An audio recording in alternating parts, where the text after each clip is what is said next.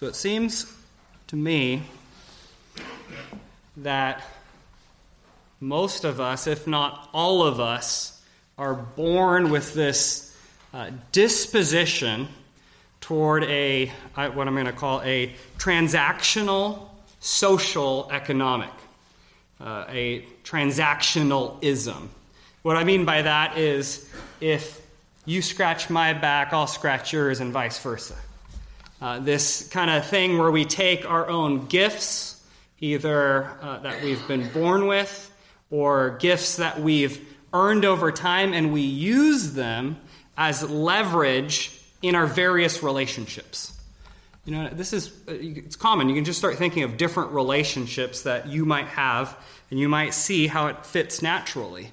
Uh, and in some some places, it, it kind of makes sense and isn't necessarily a bad thing. This transactionalism fits in business really well, right? Uh, we go into this business agreement and we make a contract, and you have your end of the deal, and I have my end of the deal, and we use uh, different things to leverage our way. Uh, you see it very often in politics. You know, if you endorse me, I'll do this for you. Uh, strangely, it can get into uh, unfit places. You might see it in marriages. I'll do this for you if you do this for me. Uh, or maybe parent child relationships. Hey, mom, if, if I take out the trash, will you take me to the mall? And it goes on and it goes on and it goes on. And what we, I think, end up doing is through repetition of this transactionalism, we form a habit of getting into the mindset of always making transactions, always using what we have to leverage other people to do things that are in our favor. And as we, as we form this habit, so often we take that habit to our relationship with God. Maybe you've heard um, again and again things like maybe the example would be you're on a raft and you say, Lord, if you save me, then I'll commit myself to you. It's this transactionalism that we bring to our relationship with God, and it creeps in all over the place. And I think what it does is it, it shows a major spiritual deficiency. Um, it can cause people to think things like they can earn God's favor. If I do enough, then God will love me. And you're using your works to leverage yourself into a position of God's love for you. Or you could kind of flip that around and go the opposite direction and say, I've already done this much. How could God not love me? And again, you're doing the exact same thing, but in the reverse. And fundamentally opposed to this deficient approach to uh, finding favor with God, to having a relationship with God, is what Paul brings to us here in this text. See, this transactionalism is cutting against what the Bible has to say about grace a grace based relationship. He removes this transactional social economic, either between man and man or between God and God, by showing us that grace actually replaces it in the life of the Christian. See, leveraging so often disrupts and destroys relationships. But grace brings healing.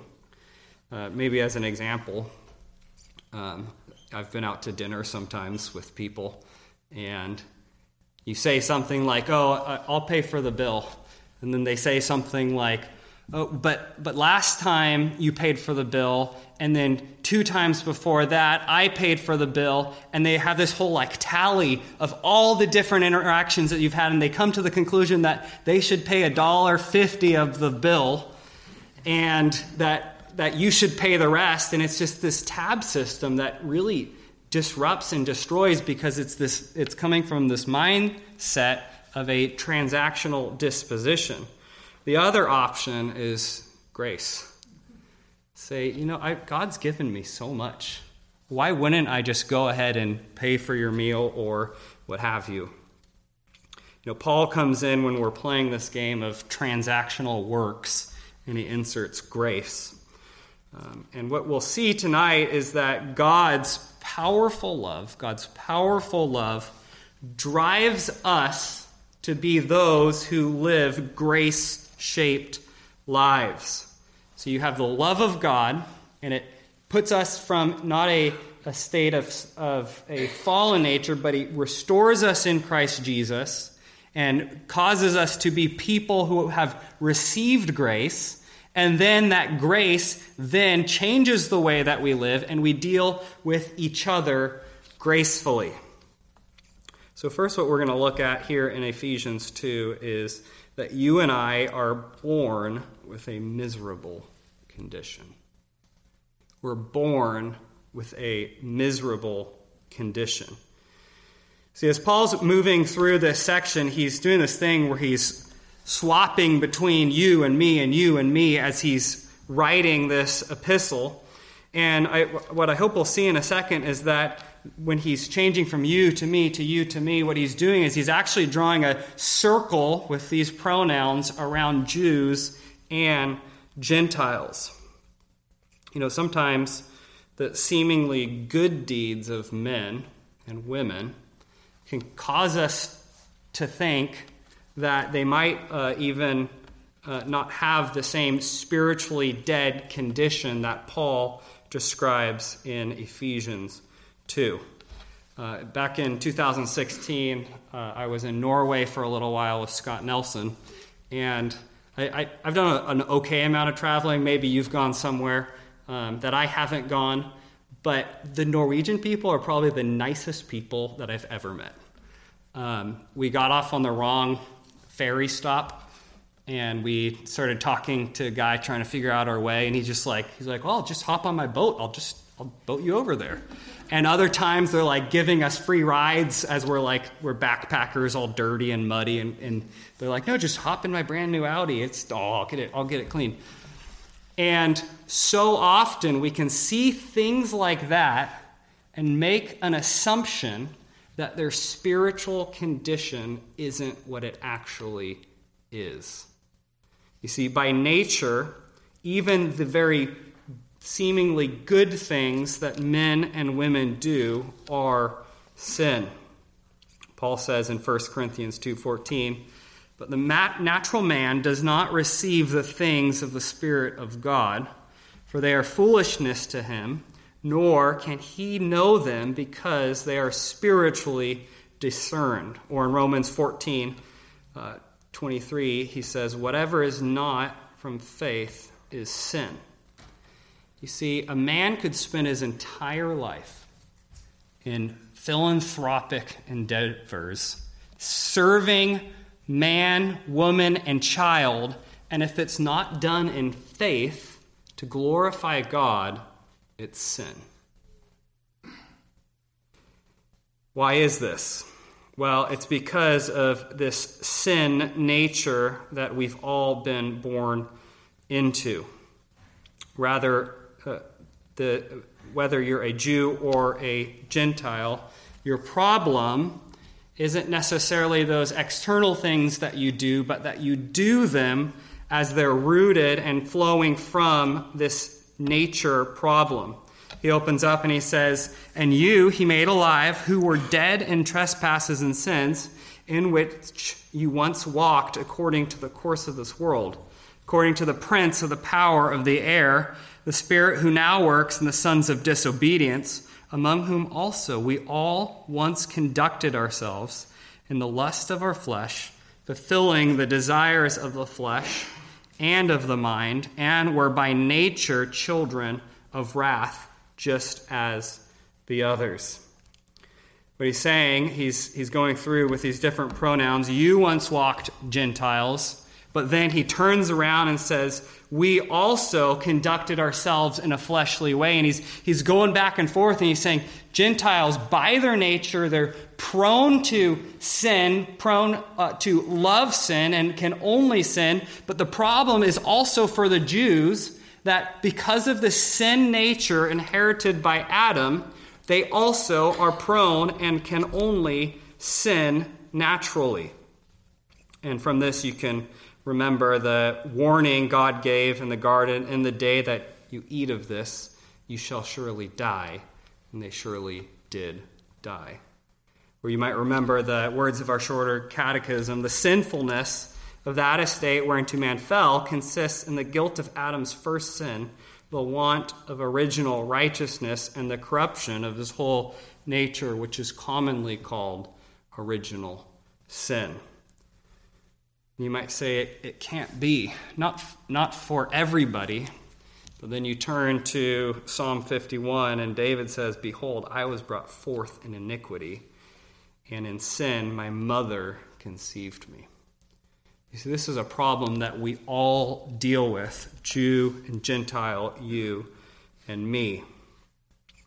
Gentiles, according to the, the lure of this world and the forces of Satan, Jews with this lust of the flesh, but then at the end he says, just as the others. And what he's saying is, we Jews were just like the Gentiles as well in terms of being given to the powers of the world and the flesh and the evil one. And what he's saying is, there's this fundamental problem. You have a sin nature, and from that, you are unable to please God, naturally speaking. What he's saying is, whatever you do, if it comes merely from your own efforts, you will never get a step closer into a right relationship with God because your nature is that of deadness. You know, I, I don't think we see death enough in, in the West. Um, I, I honestly I couldn't tell you what a rotting corpse smells like. I couldn't. Um, I have done some planting, and if a rotting corpse smells anything like a rotting potato that's sat in the ground for a long time, uh, you know like how foul something that's rotting can be. I think what Paul is saying is that by nature, you and I are rotting, dead. Dead in your sins, dead in trespasses. Which leaves us to a, in a place where it's like, okay, well, now we can't even use our works because our, our, our best works are filthy rags. How can we earn a place before God, a place of favor, when we look at ourselves and just look at your heart for a little while? Apart from the grace of God, what could you possibly do to please Him? Which means Paul looking to Jew and Gentile, he rules out from the beginning in these first three verses any possibility of earning favor with God by your own works. But um, you go back to verse 1, and he says, You he made alive. So he's already started with a promise, but he's, he's building this uh, foundational theological understanding of the condition of man to where we could get to the point where we say, Not what my hands have done can save my guilty soul. And that leads us to, Thy grace alone, O God, to me can pardon speak. You see, as we look to our own sin nature, it drives us, before we even get to grace, it drives us to an understanding that if we are to be saved, it can only be by grace. Which brings us to the, the second thing that Paul brings up it's that God saves us out of his love from this miserable condition. God saves us from this miserable condition. It says in verse 4, but God, which is the answer when we look at our nature and we say, okay, well, what's the answer to this natural problem of this sin nature? And on, top of that nature, I've added my own sins. And Paul's answer is, but God, which uh, Martyn Lloyd-Jones preached a whole sermon on, but God. I'm not going to try to do that tonight. Um, but it's the answer. You see, if, if Paul didn't write, but God right here, the, the epistle would be over. It would it would leave us in hopelessness if not for God. But God because of his love. His love brings us to un- understanding of the richness of his mercy. And because of his he is rich in mercy, it brings us to this powerful sin removing grace. But God, who is rich in mercy, verse 4, because of his great love with which he loved us, even when we were dead in trespasses, made alive together with Christ, by grace you have been saved. What sort of love? It's a love for enemies. The God of all life, the God who is light, and in him there is no darkness, loves those who are dead before you have even an ability to turn to God. That's what sort of love our God displays. You see, when we try to so often operate in this transactionalism, God approaches us with grace. When we try to uh, leverage things, I'll scratch your back if you scratch mine, God says, You can't do anything. We can't add to God. We, we can't make him more glorious than he already is. He doesn't need any of us, yet he has decided to enter into a relationship with us and show us his own grace. And the result of this is life. The result of God's grace is life, which one means grace is something uh, more than just a favorable disposition. It's a favorable disposition that comes with the backing of who God is, full power, and what it does is it revives the soul. It makes you a living person. It gives you life and the good life and the abundant life, which is life raised with Christ. And Paul, again, as we've seen um, the last couple weeks, he, he brings us up into heaven. Uh, in verse uh, 5, he says, Even when we were dead in our trespasses, he made us alive together with Christ. By grace you have been saved. And then he raises us here and raised us up together and made us sit together in the heavenly place in Christ Jesus. He brings us up into heaven by this new estate that we've been brought into, this estate of salvation. See, Paul knows of sin and grace because he was once a, sl- a slave to sin, but he has been set free in Christ.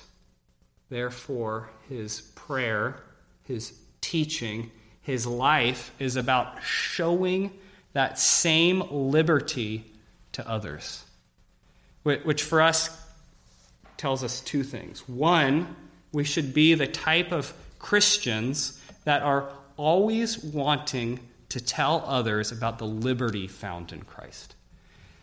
Those who are bound to sin are set free and made alive in Christ. Number two, what we need to consider is that Christian liberty, when we talk about Christian liberty, it's far greater than the liberty to smoke tobacco or drink alcohol. Christian liberty, when you hear Christian liberty, the first thing that should come to your mind is I have been set free in Christ. I've been given life and the good life and the abundant life because of the work of God in my life. And what he does by this is he raises us as Christ was raised, and he actually spiritually brings us up to sit with Christ in heaven that we are raised to the heavenly places in Christ Jesus. Do you realize that tonight we sit next to Christ Jesus as he sits in heaven? Which, for, for me, and I think for all of us, we need to consider this that when we enter into this transactionalism, we're doing it as if sitting next to Christ who brought us a grace from his own work when we start to get, and, and we, I think we all kind of get back into that, you scratch my back and I'll scratch yours. Would we do that before the Christ that has given himself all the way to death? You see, we've received grace. And at this point, now we can give graciously to one another. And what he does is he says in uh, verse 8, or sorry, in verse 7, that uh, the reason that he raised us and he sits us in the heavenly places with Christ is that in the age to come, he might show the exceeding riches of his grace in his kindness toward us in Christ Jesus. You see, what you have now is now you have a new commission. Uh, you've been made a person who displays the love of Christ through the words that you say, through the way that you act as you sit in session with Christ Jesus in the heavenlies, yet live here on earth. To a point where we could say things like, I've received grace. I've received grace. I don't have to leverage things against you. I've received grace and I can respond to you graciously.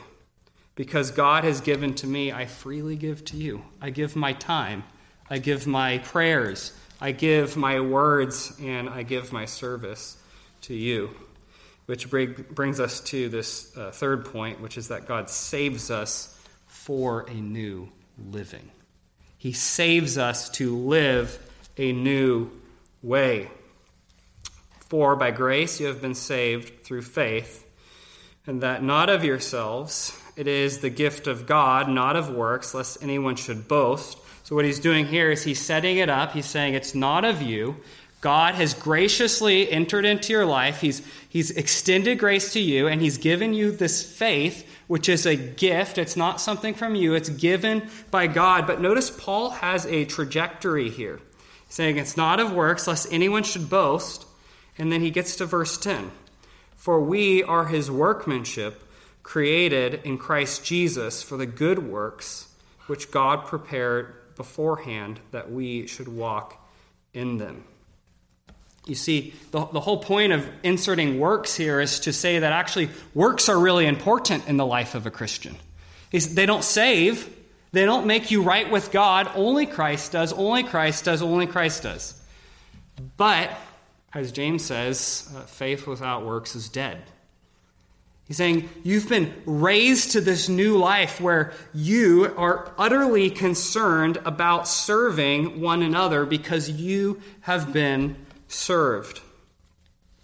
This new nature produces a new living. And yes, we can't, we can't add to what God has done. Um, I, I, was watching this video a, a, few months ago on YouTube. Um, I'm interested in uh, our, the, the uh, uh, camper van. People get these 40 Kano lines and they s- strip them out.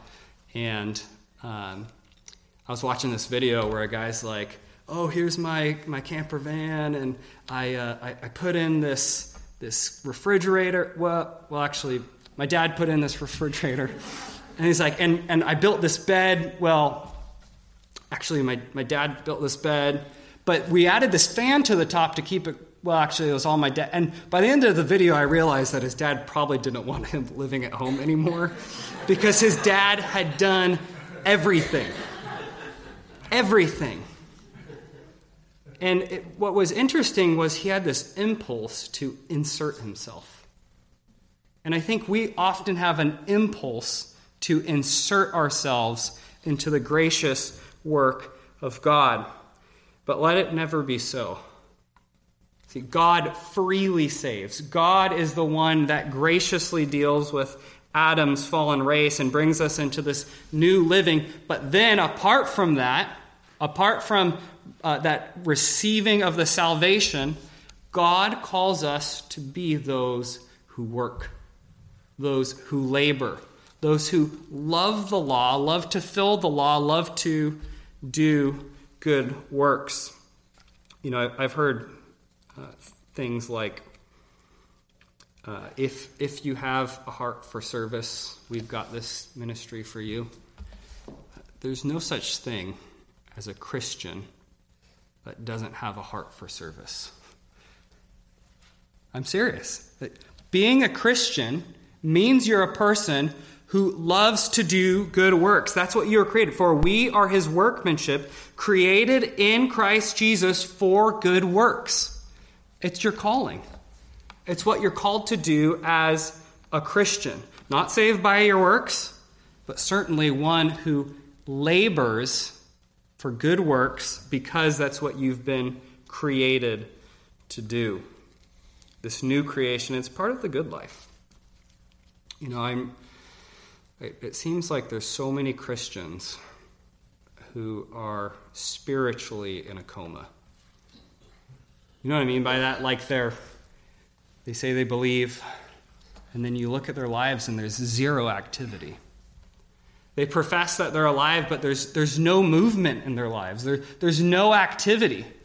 And I, I would pray that the Spirit would work in our land, in Christians, that there would be this call to, to service, to good works, to not be spiritually comatose, but to be those who are living, called to be alive. Grace has been received. God has dealt gracious with, great, graciously with us, and now we are those who live. And the way that we live is by responding to God's love and giving love to Him in times like this in worship, and giving love to our neighbors by being those who are active in good doing. And what it does is it removes that transactional ism. We get to the point where we say, We've received from Christ. And then when we go to serve our neighbors, we're not asking for anything in return. We're those who serve our neighbors because God has created us to be good doers, to be those created for good works. And we use this to, to come out and we, and we bring it to the world. We bring it to our workplaces, we bring it to our families, we bring it to our church, we bring it all over the place that God has graciously dealt with me, therefore I will graciously deal with you. And we do it out of a love for the God who first loved us. And that's it. It's simple. That's it. God has loved us, therefore we love others. Can we try to apply this to our lives? Let's pray and ask that the Lord would help us to that end. Our Father in heaven, we thank you that Jesus Christ is who he is, that he is our God and our Savior and our Lord. And we pray, Lord, that we would be those who uh, really live um, active Christians, that we would be those who exercise our faith. That's a, truly a gift, but we exercise it um, unto faithfulness, uh, to turn to the Lord in worship, but also to turn to neighbor in uh, good works and kindness and love toward one another. And we recognize, Lord, that um, so often um, our efforts are feeble and even when we make a great effort, um, Lord, we often uh, execute it poorly. But Lord, we pray that you would deal graciously with us, uh, that you would help us to learn and become skillful Christians in the way that we uh, talk about you and the way that we uh, worship you and the way that we address one another in love. We love you, Father, Son, and Holy Spirit, and we thank you for first loving us, even when we were dead. We praise you, our Almighty God. In Christ's name, amen.